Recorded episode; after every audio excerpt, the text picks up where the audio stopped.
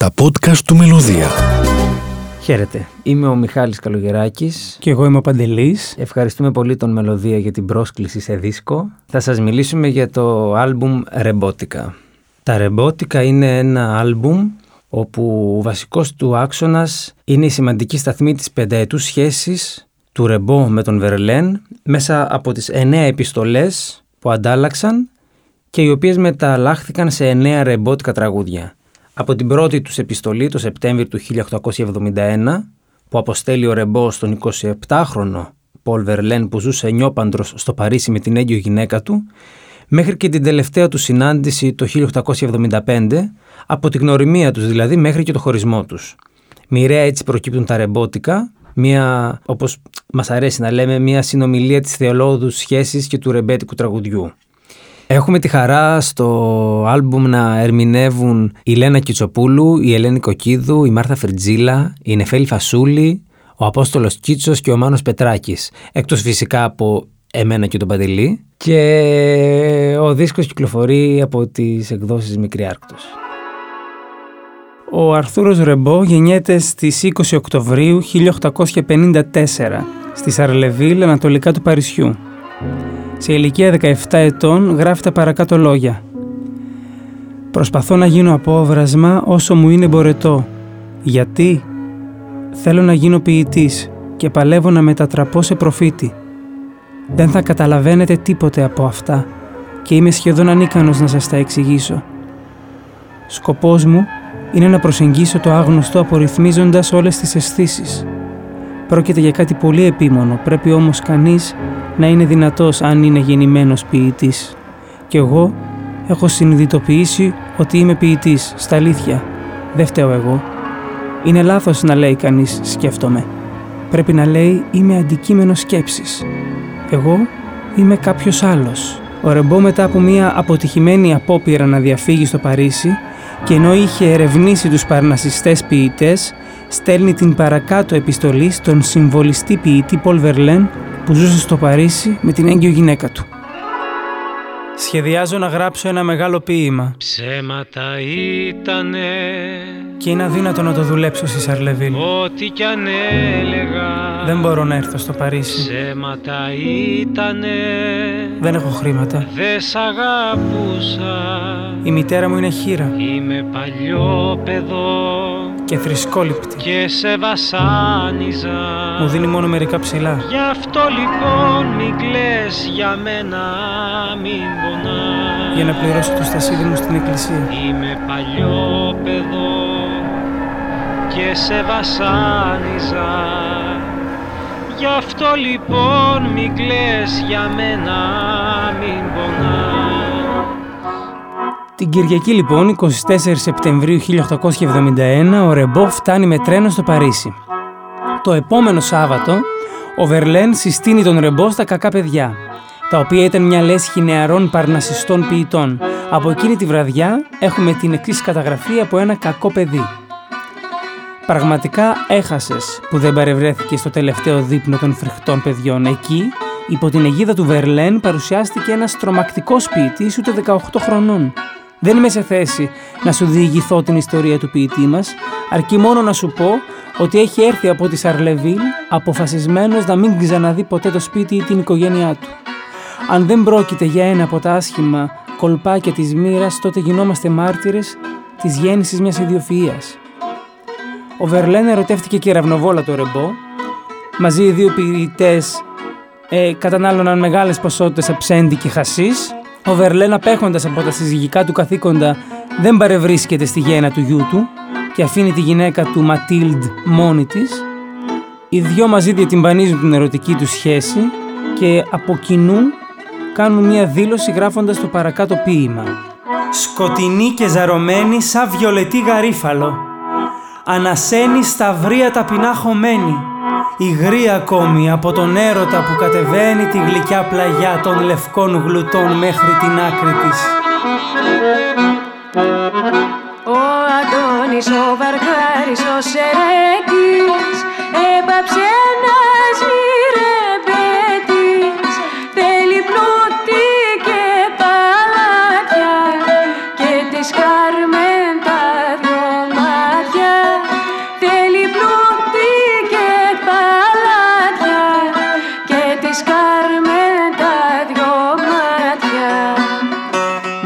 τα όμοια με δάκρυα γαλακτερά κύλησαν κάτω από τον άγριο άνεμο που τα ποθεί, μέσα από μικρούς θρόμβους κοκκινοπού χώματος, για να χωθούν εκεί που η κλίση τα καλούσε. Παράτησε τη βάρκα στο λιμάνι, κάτω στο πασάλι.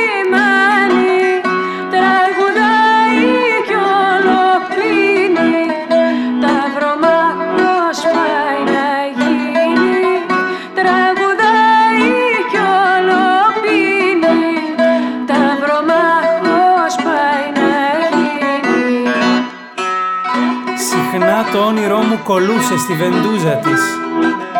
Η ψυχή μου, ζηλεύοντας την υλική συνουσία, γύσο της άγριο την έκανε και των λιγμών της φωλιά. Στο ρεμπότικο αυτό λοιπόν η φωνή της Νεφέλης νομίζω μας πηγαίνει ακριβώς εκεί που γράφτηκε ο Αντώνης ο Βαρκάρης ο Σερέτης, και είναι υπέροχη η συνομιλία αυτού του τραγουδιού με την οδή στον Κολοτρυπίδα, όπως έχουν γράψει οι δύο ποιητές. Σύμφωνα με το σχέδιο του Ρεμπό, ο Βερλέν θα έπρεπε να εγκαταλείψει τη γυναίκα και το παιδί του ως Απόστολος. Ο Βερλέν γυρνά κάθε βράδυ στο σπίτι του μεθυσμένος, γίνεται όλο και πιο βίαιος με τη γυναίκα του και το παιδί του. Τον Ιούνιο του 1872, ο Ρεμπό περιπλανιέται στο Παρίσι με μια βαλίτσα στο χέρι, αλλάζει τη μια πασιόν μετά την άλλη για τουλάχιστον 40 μέρες. Το ακόλουθο γράμμα που έγραψε εκείνο τον Ιούνι από το Σκατοπαρίσι στο φίλο του Ερνέ Ντελαέ σκιαγραφεί την καθημερινότητα του Ρεμπό εκείνη την περίοδο. Το ρεμπέτικο μονάζιγά που αγκαλιάζει το γράμμα αυτό του Ρεμπό τραγουδάει η Λένα Κιτσοπούλου. Τον περασμένο μήνα η κάμαρά μου έβλεπε στον κήπο του Λυκείου Σεν Λουί. Κάτω από το στενό μου παράθυρο έστεκαν πελώρια δέντρα. Στις 3 το πρωί το κερί έσβηνε. Όλα μαζί τα πουλιά και λαϊδούσαν μέσα στα κλαδιά. Αυτό ήταν. Δεν δούλευα άλλο. Εγώ σου έδωσα την κάθε μια πνοή μου και εσύ φαρμάκι με κερνάς σιγά σιγά. Μου αρκούσε να κοιτάζω τα δέντρα και τον ουρανό βυθισμένα σε αυτήν την απερίγραπτη ώρα του όρθρου. Εγώ πεθαίνω και εσύ παίζεις τη ζωή μου μονάζιγα, μονάζιγα, μονάζιγα. Εγώ πεθαίνω και εσύ παίζεις τη ζωή μου μονάζιγα, μονάζιγα, μονάζιγα. Γέμιζα τη μακριά μου πίπα και κάπνιζα, φτύνοντας τις κεραμιδοσκεπές, αφού το δωμάτιό μου ήταν μια σοφίτα. Στις 5 κατέβαινα να αγοράσω ψωμί. Ήταν η ώρα για τους εργάτες να ξεχυθούν στους δρόμους. Για μένα, η ώρα να πάω να μεθύσω σε κάποιο εμπορικό που πουλάει κρασί. Το βράδυ της Κυριακής, 7 Ιουλίου το 1872, η γυναίκα του Βερλέν ανεβάζει ψηλό πυρετό και εκείνος βγαίνει για να της πάρει φάρμακα. Στο δρόμο συναντά τον Ρεμπό και εκείνος τον πείθει να φύγουν αμέσως από το Παρίσι. Περνάνε παράνομα στο Βέλγιο, απαρατήρητοι, χωρίς χαρτιά ή άδεια. Από τον αστυνομικό Λομπάρ του 4ου Γραφείου Πληροφοριών της Αστυνομίας του Παρισιού έχουμε την εξής αναφορά για το τι συνέβη τότε. Τα γεγονότα λαμβάνουν χώρα στις Βρυξέλλες. Ο παρνασιστής Βερλέν ήταν ήδη παντρεμένος 3 ή 4 μήνες. Το ζευγάρι τα πήγαινε αρκετά καλά παρά τα τρελά καμώματα του Βερλέν, το μυαλό του οποίου κλονίστηκε σοβαρά όταν η κακιά μοίρα έφερε στο Παρίσι έναν τύπο, το Ρεμπό. Στις Βρυξέλλες οι δύο εραστές εθεάθησαν να επιδεικνύουν δημοσίως την ανήθικη σχέση τους. Προ λίγου καιρού η κυρία Βερλέν πήγε να αναζητήσει το σύζυγό της. Ο Βερλέν απάντησε ότι ήταν πια πολύ αργά, ότι δεν μπορούσαν πια να ζουν μαζί και ότι εν πάση περιπτώσει δεν όριζε πια ο ίδιος τις πράξεις του. Ο έγγαμος βίος μου προκαλεί αηδία, της φώναξε. Αγαπιόμαστε σαν τίγρης, και στη φράση αυτή ξεγύμνωσε το στέρνο του μπρος στη γυναίκα του, ήταν γεμάτο μελανιές και χαρακές που του είχε κάνει με μαχαίρι ο φίλος του Ρεμπό. Στο Βέλγιο μένουν 2 μήνες και το Σάββατο 7 Σεπτεμβρίου φτάνουν στο Λονδίνο. Ενθουσιασμένοι αρχίζουν να εξερευνούν το νέο τους κόσμο. Ο Ρεμπό ολοκληρώνει την πρώτη και τελευταία του ποιητική συλλογή «Μία εποχή στην κόλαση». όπου εκεί υπάρχει και το ακόλουθο ποίημα.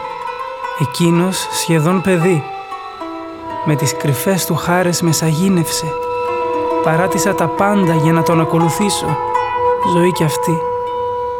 Η πραγματικότητα είναι απούσα. Δεν είμαστε πια στον κόσμο. Πηγαίνω όπου πηγαίνει εκείνος. Ας κάνω κι αλλιώς. Πολλές φορές ξεσπάει πάνω μου μελίσσα, πάνω σε μένα, ο δαίμονας. Θα φύγω. Είναι δαίμονας, ξέρετε. Δεν είναι άνθρωπος. Θα με χάσεις ξαφνικά από κοντά σου.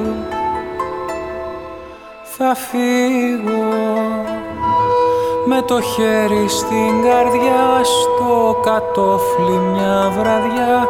Θα σ' αφήσω του σπιτιού σου τα κλειδιά και θα φύγω με το χέρι στην καρδιά, στο κατόφλι μια βραδιά. Θα σ' αφήσω του σπιτιού σου τα κλειδιά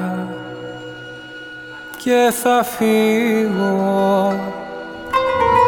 Το ξέρα πως δεν θα μπαινα ποτέ στον κόσμο του. Τις νύχτες, πόσες ώρες δεν ξαγρύπνησα πλάι στο λατρευτό κοιμισμένο κορμί, προσπαθώντας να καταλάβω γιατί ήθελε τόσο πολύ να δραπετεύσει από την πραγματικότητα. Τέτοιο μπόθο άνθρωπος ποτέ δεν είχε νιώσει.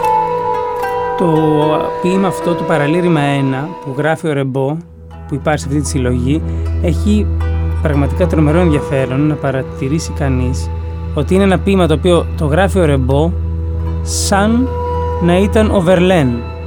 Δηλαδή, ουσιαστικά διαβάζουμε ένα μονόλογο του Βερλέν που μιλάει για τον Ρεμπό. Οπότε ο Ρεμπό γράφει για τον εαυτό του ως Βερλέν.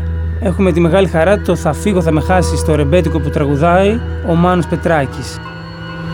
Κάθε νύχτα μοναχός δεν θα μπορείς, ησυχία για να βρεις, κι απ' τη ζήλια σου θα με κατηγορείς. Κάθε νύχτα. Κι αφού με όργωνε με τα χάδια του, μου λέγε πόσο γελία θα σου φαίνονται όλα αυτά που πέρασες, όταν πια εγώ θα έχω φύγει. Όταν πια δεν θα έχεις στα χέρια μου για προσκεφάλι, το στήθος μου για να κουμπάς, το στόμα μου να σε φυλάς στα μάτια, γιατί κάποια μέρα θα πρέπει να φύγω πολύ μακριά. Στο Λονδίνο μένουν ένα χρόνο, όμως τα χρήματα του Βερλέν πολύ σύντομα θα αρχίσουν να λιγοστεύουν και η συμβίωση των δύο ποιητών θα αρχίσει να γίνεται ανυπόφορη. Ο σπάνια νυφάλιος Βερλέν, μέσα στο θυμό και τη σύγχυση, στέλνει επιστολές στη γυναίκα του να τον συγχωρέσει.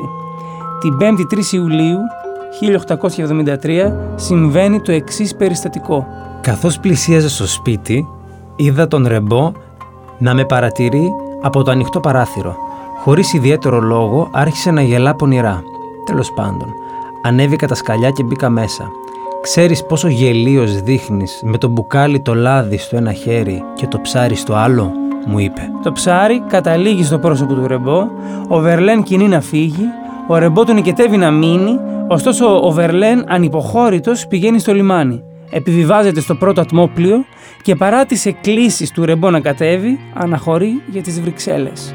Εν πλώ, ο Βερλέν γράφει το ακόλουθο γράμμα στο Ρεμπό. Φίλε μου, δεν ξέρω αν θα βρίσκεσαι στο Λονδίνο όταν θα φτάσει αυτό το σημείωμα. Εγώ πάντως το γράφω για να σου πω ότι πρέπει ουσιαστικά να καταλάβεις επιτέλους ότι ήμουν αναγκασμένος οπωσδήποτε να φύγω. Αφού το ήξερες πως θα με βαρεθεί, ότι αυτή η ζωή γεμάτη βία, έκανες άσχημα για να με ξεμυαλίσεις, και σκηνές χωρίς άλλο λόγο. Αν ήθελες τόσο σκληρά να μ' αρνηθείς, πέρα από τις ιδιοτροπίες σου, γιατί να ανάψεις τη φωτιά και να μ' αφήσεις, είχε γίνει για μένα σκέτο μαρτύριο. Αν ήθελες τόσο σκληρά να μ' αρνηθείς, γιατί να ανάψεις τη φωτιά και να μ' αφήσεις. Η αγάπη μου για σένα είναι απεριόριστη. Ντροπή όποιον σκεφτεί πονηρά για αυτήν. Θέλω να σε διαβεβαιώσω ότι αν σε 3 μέρες από σήμερα δεν επανασυνδεθώ πλήρως με τη γυναίκα μου, θα τινάξω τα μυαλά μου στον αέρα. Ο Ρεμπό, πριν λάβει στα χέρια του την επιστολή που του έγραψε εν πλώ ο Βερλέν το απόγευμα εκείνης της ημέρας, του γράφει τα παρακάτω λόγια. Είναι μεγάλη μας η χαρά να ερμηνεύει το κομπολόι, το ρεμπέτικο, η Μάρθα Φρυτζίλα. Γύρισε πίσω, γύρισε πίσω, φίλε μου, ακριβέ μοναδικέ μου φίλε. Γύρισε πίσω. Σου ορκίζομαι ότι θα είμαι καλός. Σου φέρθηκα σαν ένας τριμμένος, γιατί μου κόλλησε η ιδέα να σου κάνω ένα αστείο. Και μετανιώνω γι' αυτό σου δεν φαντάζεσαι. Θέλω στα χέρια μου να σ' έχω κομπολό. Γύρισε πίσω κι όλα θα ξεχαστούν. Κάθε σου ελάττωμα σαν χάντρα να χτυπά.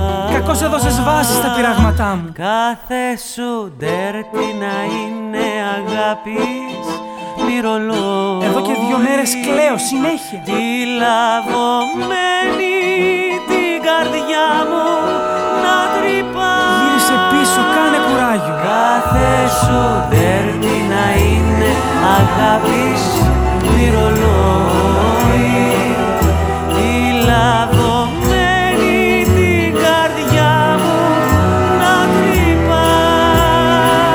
Τίποτα δεν χάθηκε. Απλώς θα πάρεις το ίδιο πλοίο και θα έρθεις πίσω. Θα ξαναζήσουμε εδώ με θάρρος και υπομονή σε οικετεύω. Για το καλό σου άλλωστε γύρνα πίσω. Τα πράγματά σου σε περιμένουν. Η συζήτηση που κάναμε δεν ήταν αληθινή. Η κακιά η ώρα. Το Σάββατο φτάνει στα χέρια του Ρεμπό το γράμμα που του είχε γράψει ο Βερλέν από το πλοίο. Και εφόσον διαβάζει τα λόγια που του έγραψε, του απαντά. Αγαπητέ φίλε, έλαβα το γράμμα σου με την ένδειξη εν πλώ.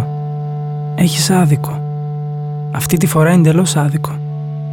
Καταρχάς, τίποτα το θετικό στο γράμμα σου. Η γυναίκα σου δεν θα επιστρέψει. Ή αν επιστρέψει, θα επιστρέψει σε 3 μήνες, σε 3 χρόνια, Κύριος είδε. Όσο για την επιθυμία σου να τινάξεις τα μυαλά σου στον αέρα, σε ξέρω. Περιμένοντας τη γυναίκα σου και το θάνατό σου, θα αρχίσεις να χτυπιέσαι. Να τριγυρνάς εδώ και εκεί, να ενοχλείς τους άλλους. Δεν έχεις καταλάβει ακόμα ότι για τους τσακωμούς μας ευθυνόμαστε και οι δύο. Εκείνος όμως που έφτεξε πρόσφατα είσαι εσύ, αφού ακόμα και όταν σου πρότεινε να τα ξαναβρούμε, εσύ επέμεινες στα ίδια εσφαλμένα συναισθήματα. Θα ρεις πως η ζωή σου θα είναι καλύτερη με άλλους από ότι με μένα. Για ξανασκέψου το. Και βέβαια όχι. Δεν ξέχασα το χρώμα των ματιών σου. Μόνο μαζί μου μπορείς να είσαι ελεύθερος. Τελικά νιώθω ακόμα των χιλιών σου. Και αφού σου το ορκίστηκα ότι θα είμαι καλός. Μας χώρισαν οι θάλασσες και οι ωκεανοί. Και ότι μετανιώνω για όλα μου τα λάθη. Η καρδιά μου όμως πάντα σε πονεί.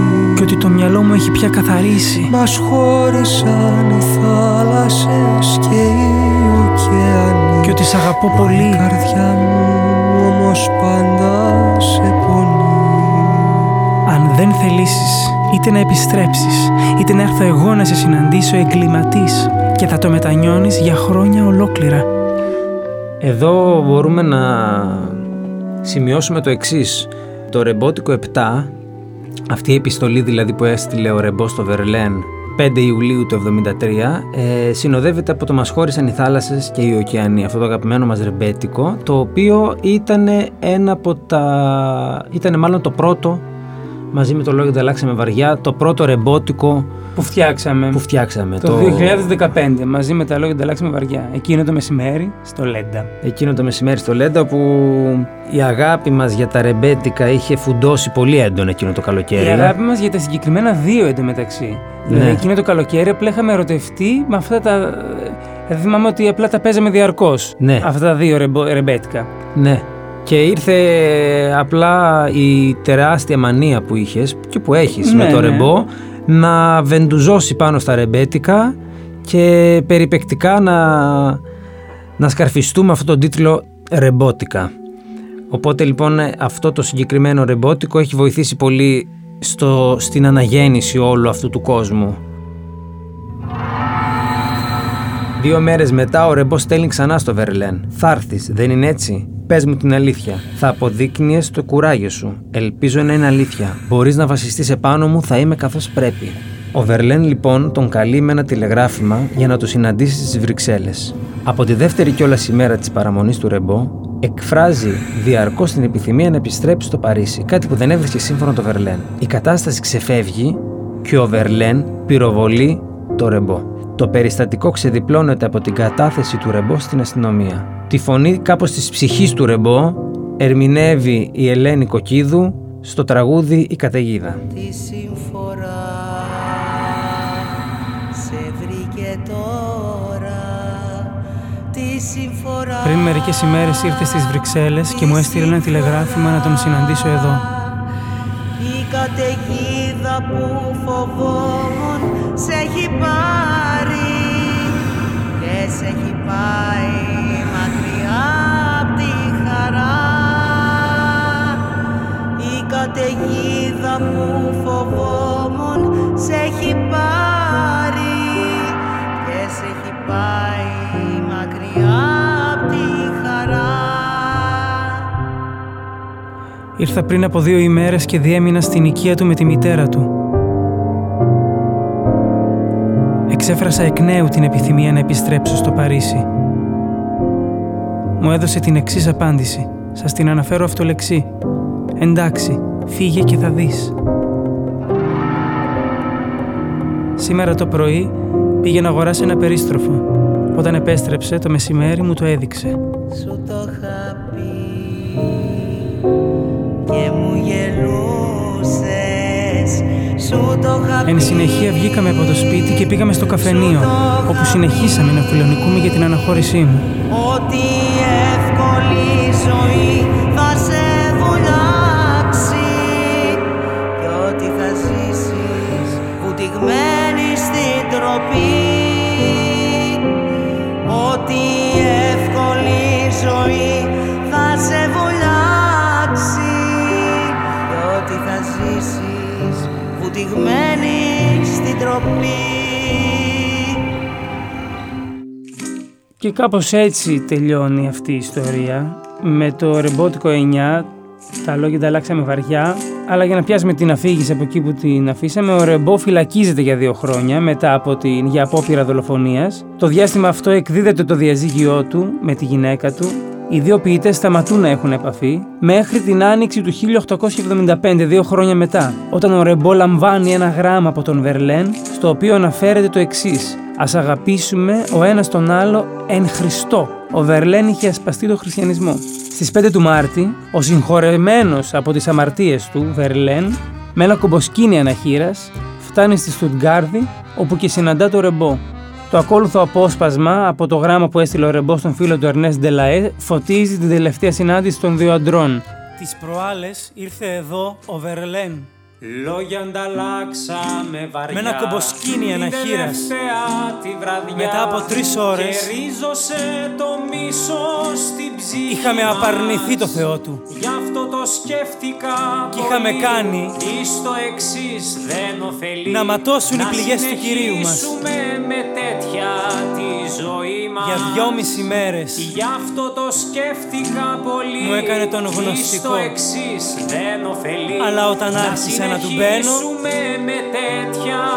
τα μάζεψε για το Παρίσι.